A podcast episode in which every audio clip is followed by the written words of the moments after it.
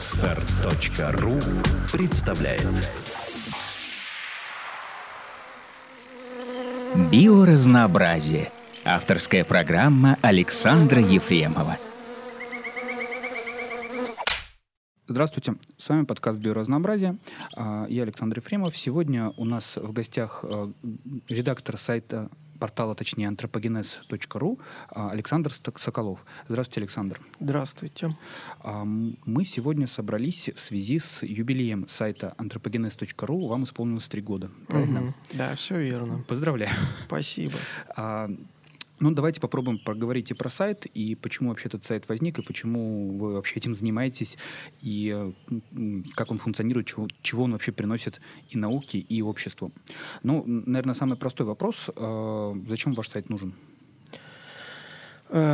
Тут можно...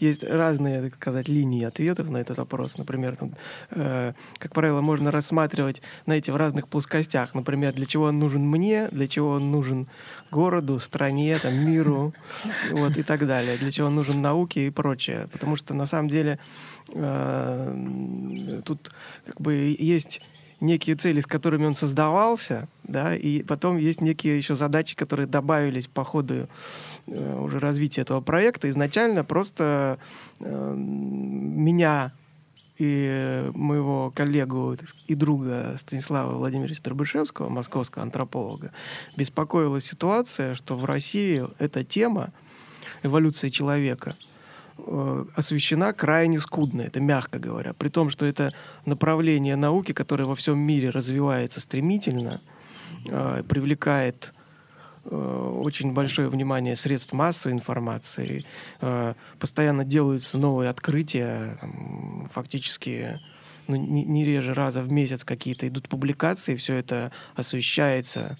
Вот. И для, для некоторых стран это вообще элемент туризма, престижа и прочее. То есть, когда, например, в Южной Африке там, нашли очередного австралопитека, туда приезжает прям президент лично. А, вот. а в России, в общем, тоже есть чем гордиться в этом направлении, но очень мало что делается. И с точки зрения популяризации, освещения, пропаганды, это просто яма. Вот. э, Что, в общем, весьма прискорбно, потому что, ну, тут э, можно говорить про разные следствия, но э, вот важно сказать, что в демократической стране у нас все-таки, ну, вот с некоторыми оговорками, общество, оно демократическое. Но в том плане, что, да, власти волнует э, мнение избирателей, настроение избирателей и прочее. Другое дело, как на него мож- могут влиять по-разному, но оно волнует, в общем. И в, конте- в конечном итоге от отношения, в частности, граждан к науке и к разным ее отраслям зависит финансирование этих отраслей. Ну, это часто используется как главное оправдание популяризации. Я, в принципе, с ним полностью согласен. Ну, одно из. Одно из, потому что, и, можно сказать, и другие, это как бы такая очевидная и такая вещь, выраженная в деньгах. Есть вещи, а есть человеческие ресурсы. То есть откуда будут браться новые ученые, если мы не будем воспитывать в людях интерес к науке. Вот, потому что когда, э, допустим, много вкладывается в э, формирование, вот как я в интервью сказал вот недавно, формирование, ну это не моя фраза, это И- Игорь Викентьев сказал, а я готов подписаться, эм, э, р- торгово-развлекательных комплексов. То есть кто нужен? Нужен потребитель, покупатель. А, Ну, но это так, тактически, с точки зрения корпорации, да, с точки зрения бизнеса. Вот. А стратегически это для страны вообще полный кирдык. Вот, то есть э, вот эта вот э, заточенность на потребление и отсутствие интереса к чему-либо, что находится за пределами моей квартиры, моей семьи, и э, там, доб- добывание хлеба насущного и зрелищ. Вот, если не заниматься воспитанием поколения нового, если не выращивать думающих людей, интересующихся, любопытных людей, то, в общем, для, для науки это полный провал. Ну, не только для науки, все-таки... Не то, а в конечном итоге Ну да. для всего остального. Потому что сейчас, в 21 век, и э, человеческие ресурсы, интеллект, э, технологии, знания, это, они нефть в конечном итоге. Становится главным вообще там стратегическим ресурсом. Не, не люблю громкие слова. Нет, это на самом деле, может быть, звучит пафосно, но это действительно так. Я вот в последнее время очень полюбил одну фразу, что в будущее возьмут не всех. Мне кажется, Да. это как раз эта ситуация. И да, еще и вопрос, а вы, вы где, да? То есть вот и, и известно правило там Паретта 80-20. Там в некоторых ситуациях оно сокращается, там 10% и 90%. Вот. И вот вы, вы где? Вы в третьем мире, в странах третьего мира вы находитесь? Или все-таки вам повезет? А что, и что вы делаете для того, чтобы повезло? Вот э, здесь, конечно, сразу мне могут возразить, что ладно, ну и что нам ваш этот антропогенез вообще? Ну, собственно, это я и хотел сейчас спросить. Как знания, по- полученные э, учеными о том, как происходит чело- э, о происхождении человека, о каких-то, как сказать, антропологические находки, как они влияют на жизнь простого обывателя? Ну, э, понимаете, здесь вопрос, опять же, он э, общий такой философский, с одной стороны, потому что можно назвать ряд других направлений науки, которые, казалось бы, непосредственно на нас не влияют. А как на нас влияет знание истории, допустим? в повседневной жизни. Как на нас влияет э, знание астрономии, как на нас влияет восприятие искусства. Вот. э, Естественно, э, человек, любящий искусство или любящий историю, он скажет ряд громких слов. Для человека, которому это неинтересно, он скажет, я плевал вообще. На вашего Моцарта я плевал на вашу Древнюю Грецию. Я живу себе и хорошо себя чувствую. Опыт показывает, что, ну, с одной стороны, э, э, мы не знаем, как то или иное открытие через несколько десятилетий во что оно выльется. Ну, вот, допустим, когда делали какие-то первые открытия в области генетики, кто знал, э, как это будет влиять на медицину, например, да? Вот, да. современную. А сейчас без генетики ее представить просто невозможно. И, допустим, э, раз- разработки э, в области, допустим, датирования, тот же самый радиоуглеродный анализ, он в том числе используется, например, в криминалистике и даже в экспертизе вин. Представьте себе. Вот. А что касается... То есть э, понятно, что эти вещи, они напрямую влияют на мировоззрение, вот что можно сказать. А мировоззрение, оно влияет на человеческую жизнь. Вот. Не говоря о том, что есть просто лю- любопытство, человеку интересно знать, откуда он. Да? Но это такая тоже, опять же, банальная вещь. А что касается различных исследований, то понятно, что те методы антропологические, которые разрабатывались для исследования, допустим, там, в палеоантропологии, они же активно используются при э, исследовании современного населения. Э, методы реконструкции, опять же, упомянутые, ну, мы с вами перед э- эфиром, перед записью говорили о том, что методы, которые используются в реконструкции древних людей там, и предков людей, они же активно используются в судмедэкспертизе. К этому, надеюсь, мы еще успеем про это сказать Да. пару слов, потому что, конечно, удивительно. А про генетику, пример, который приводил э, генетик Кондрашов, который у нас э, тоже публикуется, что, например, сейчас база данных геномов приматов и человека используется для генетической диагностики, там, допустим, потенциальных заболеваний. То есть, когда у нас есть геном шимпанзе, геном мартышки, геном человека, сравнивая между ними, их между собой, если мы видим в геноме определенного человека, допустим, там, будущего человека, э, какую-то замену какой-то позиции, и мы дальше смотрим, ищем эту же позицию в ДНК шимпанзе и мартышки, если там эта замена встречается, значит, скорее всего, она не патологична. Если там этой замены нет, значит, возможно, это патология. То есть, когда вот фактически наше знание об эволюции э, генетической используется в диагностике э, наследственных заболеваний в том числе. Ну что ж, это, в общем, достойно. Просто и иногда к антропогенезу при- при- привлекает какое-то очень странное внимание людей, которые, ну, так, если назвать вещи своими именами, ищут смысл жизни и как-то пытаются в этом его найти. Мне кажется, это Да. достаточно глупо. Ну, антропогенез — это антропогенез, смысл жизни можно искать, наверное, в чем-то еще Ну, Нет, ну здесь, здесь часто это используется в уничижительном ключе. То есть, когда говорят, вот вы происходите от обезьяны, соответственно, давайте и, кидаться. и живите как обезьяны. А я, в общем, божественное творение, и, в общем, у меня все хорошо. А у вас все плохо. Вы ну да, животные. что, что происхождение от животных обязывает нас к какой-то поведению нечеловеческому. Это тоже какой-то очень странный тезис. Ну давайте не будем в него влезать. Это скорее проблема людей, которые его используют, мне Нет, кажется. ну можно сказать, что мы произошли от зиготы, например. Причем каждый из нас. клетка. Каждый из нас. Но, в общем, это как-то как не мешает нам жить по-человечески. Это, это хороший аргумент, кстати. Э, Здесь как-то видел э, в живом журнале, по-моему, у Александра Маркова по поводу того, что если тебе говорят, что человек не произошел от обезьяны, с этим можно смело соглашаться. Человек действительно не происходит от обезьяны, он, собственно, и есть обезьяна. Ну, строго говоря, да. Да. Строго говоря, да. Но иногда э, довод, который часто звучит, что человек не произошел от обезьяны, а у них с обезьяной общий предок, на самом деле это, в общем, э, от этого смысл-то не меняется. То есть Ну более точная формулировка, что человек не произошел от современной обезьяны, а произошел от неких древних приматов, которые, в общем, на современных человекообразных обезьян были не очень-то и похожи. Потому что современные человекообразные обезьяны такой же продукт эволюции, с, тако- с такой же длинной путем, как и человек, которые тоже... Можно с таким же успехом сказать, что они произошли от человека. То есть смысл будет точно такой же.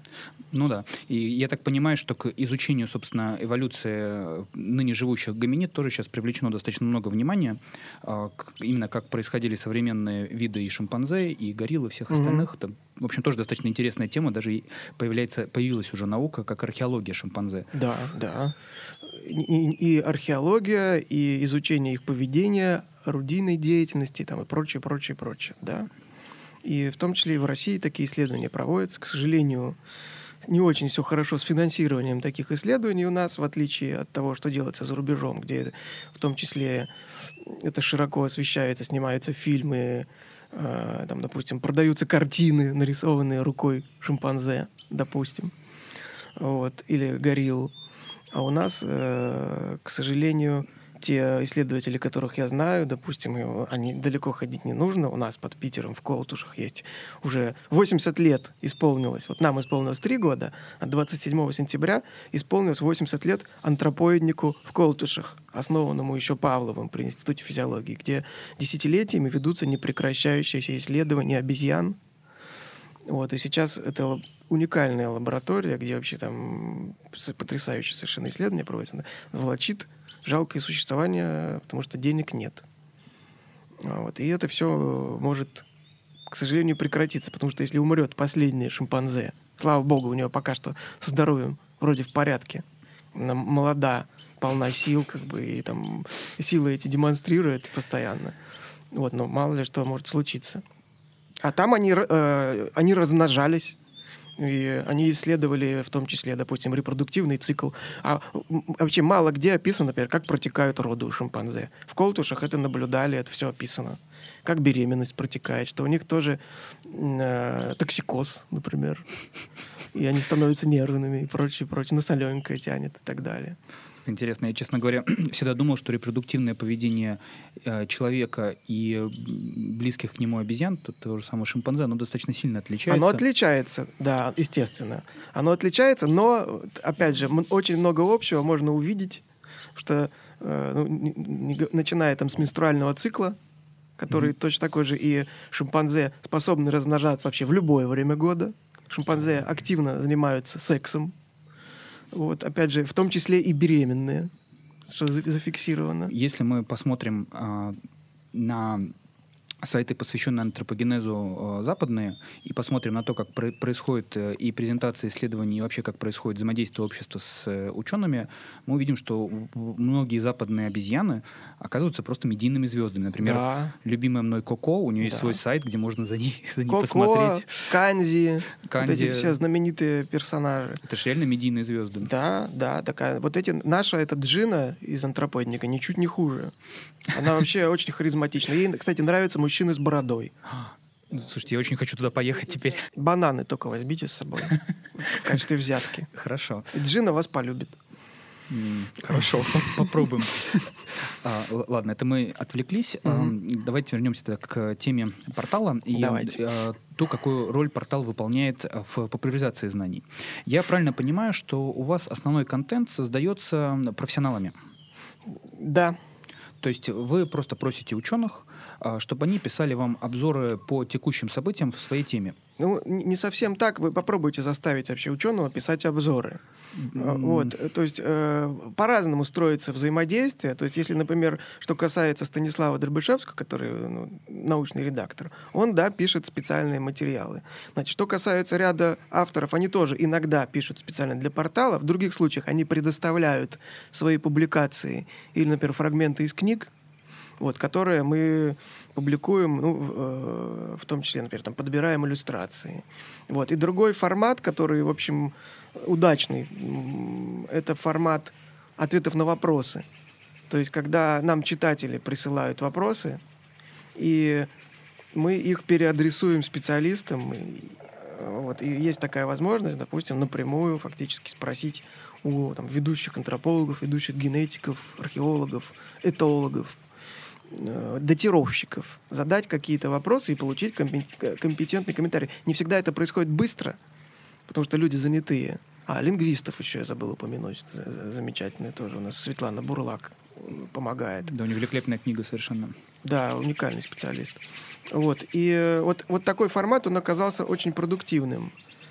Э, Вот. По, по крайней мере, продуктивнее, например, дискуссий на ряде форумов и там в комментариях к каким-то статьям, где э, ну, э, я неоднократно высказывал свое мнение о таком формате и отвечал на вопрос, почему у нас такого формата нету на антропогенезе, хотя он есть на Фейсбуке, допустим. Ну, Начинается бокс по переписке и поливание друг друга. Да, даже не обязательно, но, но, но просто не, не, не всякое мнение, оно, в общем, есть разные мнения и есть разный уровень знаний, скажем так. А э, в данном случае это сложно разделить.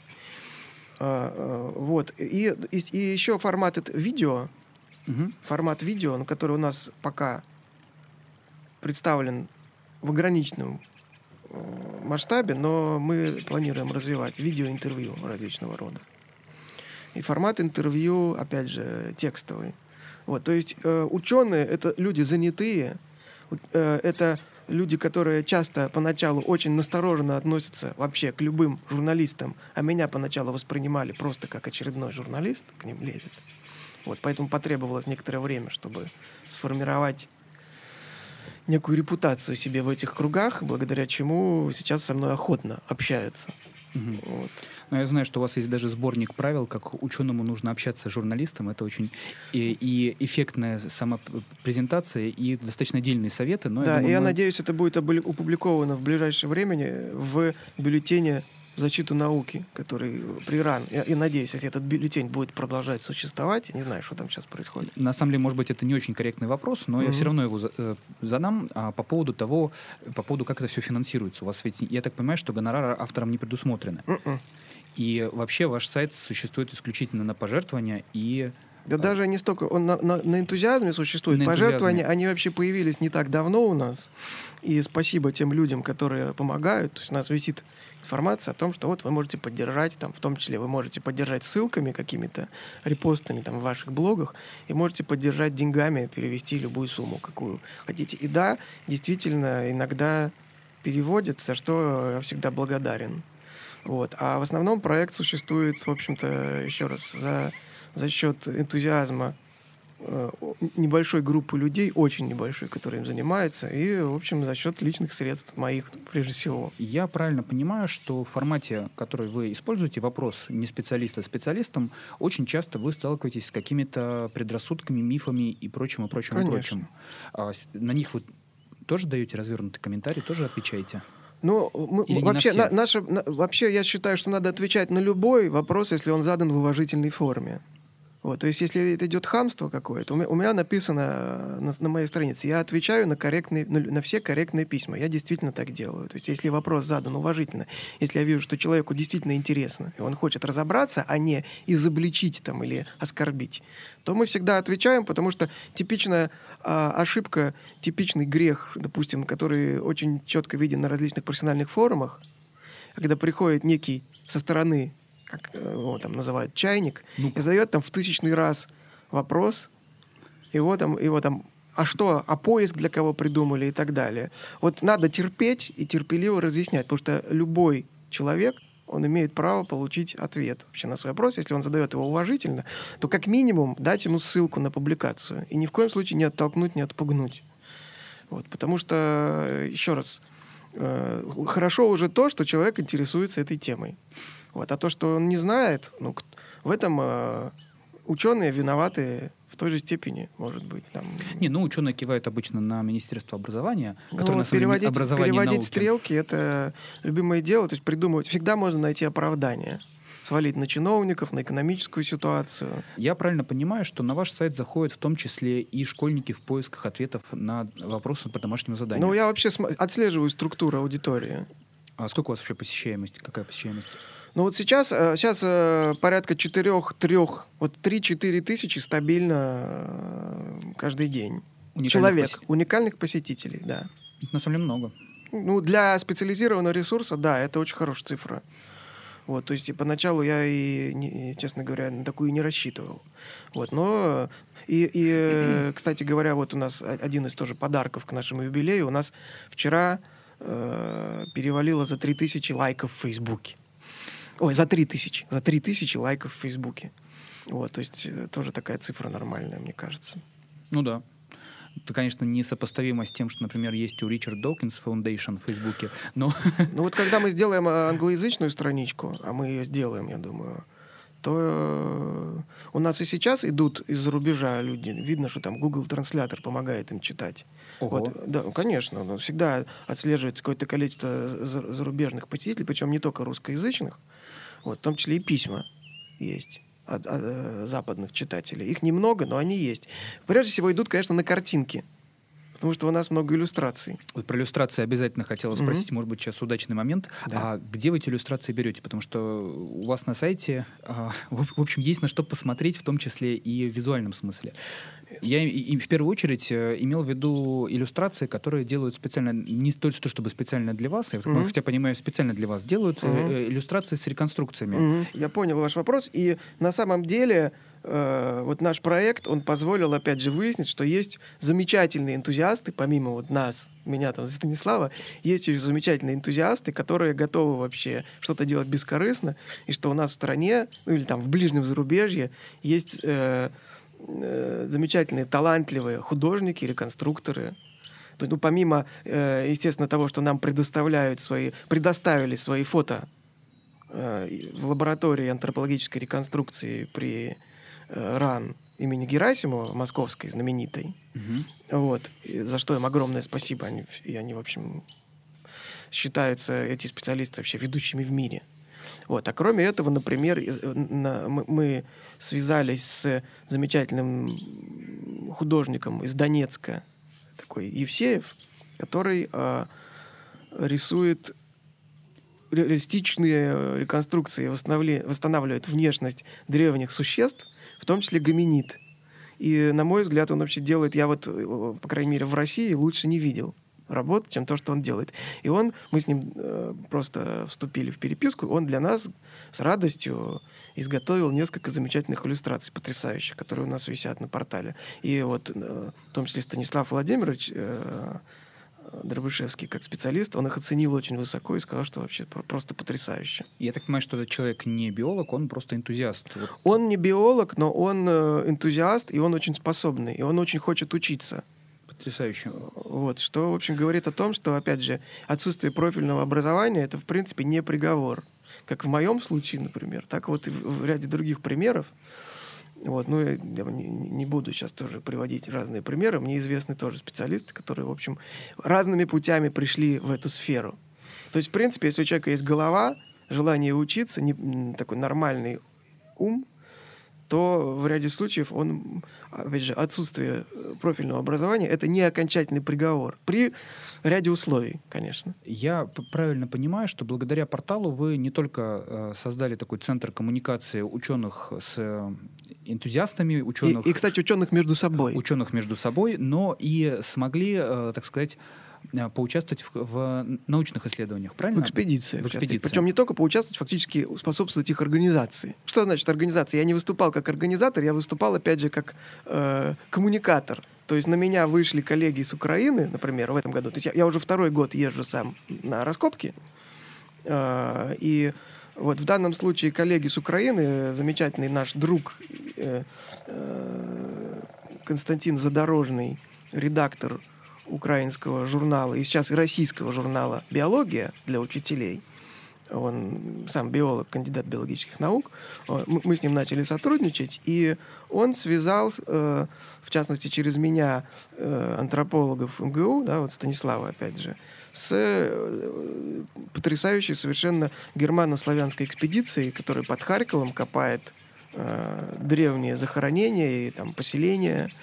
И они пригласили Станислава Владимировича и группу МГУ, практикантов, в этом году летом приехать туда на раскопки, принять участие в раскопках и в исследовании материалов. И, и я вместе с этой экспедицией туда ездил, провел там вообще замечательное время.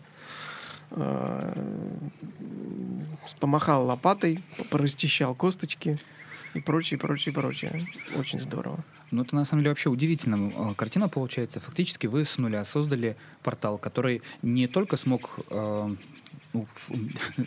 я так понимаю, что это сейчас единственный вообще портал с э, таким архивом данных по антропогенезу в Рунете, или нет? Или ну, у вас есть конкуренты? Вы, вы знаете, я, я осторожно скажу, что в мире вообще. Даже так. Вот, потому что, ну, я еще раз я говорю, осторожно, потому что я не все знаю, но вот э, по, например, каталогу, у нас же каталог палеоантропологических находок, косточек, черепочков, зубиков там и прочего. Так вот, э, э, те каталоги, которые я видел, в общем, мы их вроде по объему-то переплевываем. Вот, и по представленности материала, по подробности описания. Потому что, как правило, есть каталоги, они или у них там с фотографиями не очень хорошо, или у них с описанием не очень хорошо. И, как правило, у них там какой-то сектор представлен, а у нас фактически вот самых ранних находок. Вот единственное, что у нас ну, он же продолжает у нас расти. У нас уже сейчас там 450 находок, причем каждая из них с подробным описанием. И любой может зайти и посмотреть. И любой может, она полностью в открытом доступе. Прелесть. Э, значительная часть с фотографиями, с описанием археологии, климата, геологии, датировок, и, собственно, описание самих находок, в том числе обстоятельств находок. И с привязкой к географической карте, причем на Google Map, можно кликнуть и посмотреть, где она находится вообще. Вот. И в ряде случаев с несколькими фотографиями. Вот. И еще раз э, повторяю, что он крупнейший в мире, и он продолжает пополняться. То есть пока что вот у нас неандертальцы еще только ранние, а еще будут поздние неандертальцы, а потом еще кроманьонцы, которых вообще на самом деле найдено больше, чем всех остальных вместе взятых. Конечно, Станиславу Владимировичу вообще страшно даже браться за эту работу, потому что это огромный массив. Но я думаю, что эта работа будет сделана. Ну, как, как минимум, хорошая визуализация — это та ситуация, когда хорошая визуализация, в общем, э, равнозначна хорошей, хорошей научной работе. И она здесь помогает, потому что, еще раз, вот этот каталог и вот некоторые даже его интерфейсы, включая вот карту вот эту визуальную, его используют специалисты. То есть это создавалось для популяризации, а этим пользуются специалисты что, в общем, говорит о том, что неплохо э, получилось. То есть я возвращаюсь к подытоживанию. Фактически вы создаете ресурс с нуля, да, который не, напрямую не зависим от каких-то научных институций. Ну, да. Ну, да. кроме того, что большинство ученых, с которыми вы работаете, так или иначе занимаются наукой, но, естественно, к каким-то институциям привязаны. Да. А, который открыт к не специалистам, к вопросам специали... не специалистов. Находите энтузиастов, которые а, вам помогают с иллюстрациями, с иллюстративным материалом, с описанием и так далее. С переводом иногда. Иногда с какими-то техническими вопросами. И все это за три года? Ну, Слушайте, ну это, это просто, по-моему, потрясающий успех. Нет, но основа это была сделана еще до, на самом деле. То есть он стартовал-то 1 октября, а задумали-то мы его в апреле. То есть вот с апреля по октябрь он делался, как бы проект стартовал 1 э, октября 2010 года. Вот, сейчас три года, и, ну, я думаю, что и 10 лет будет.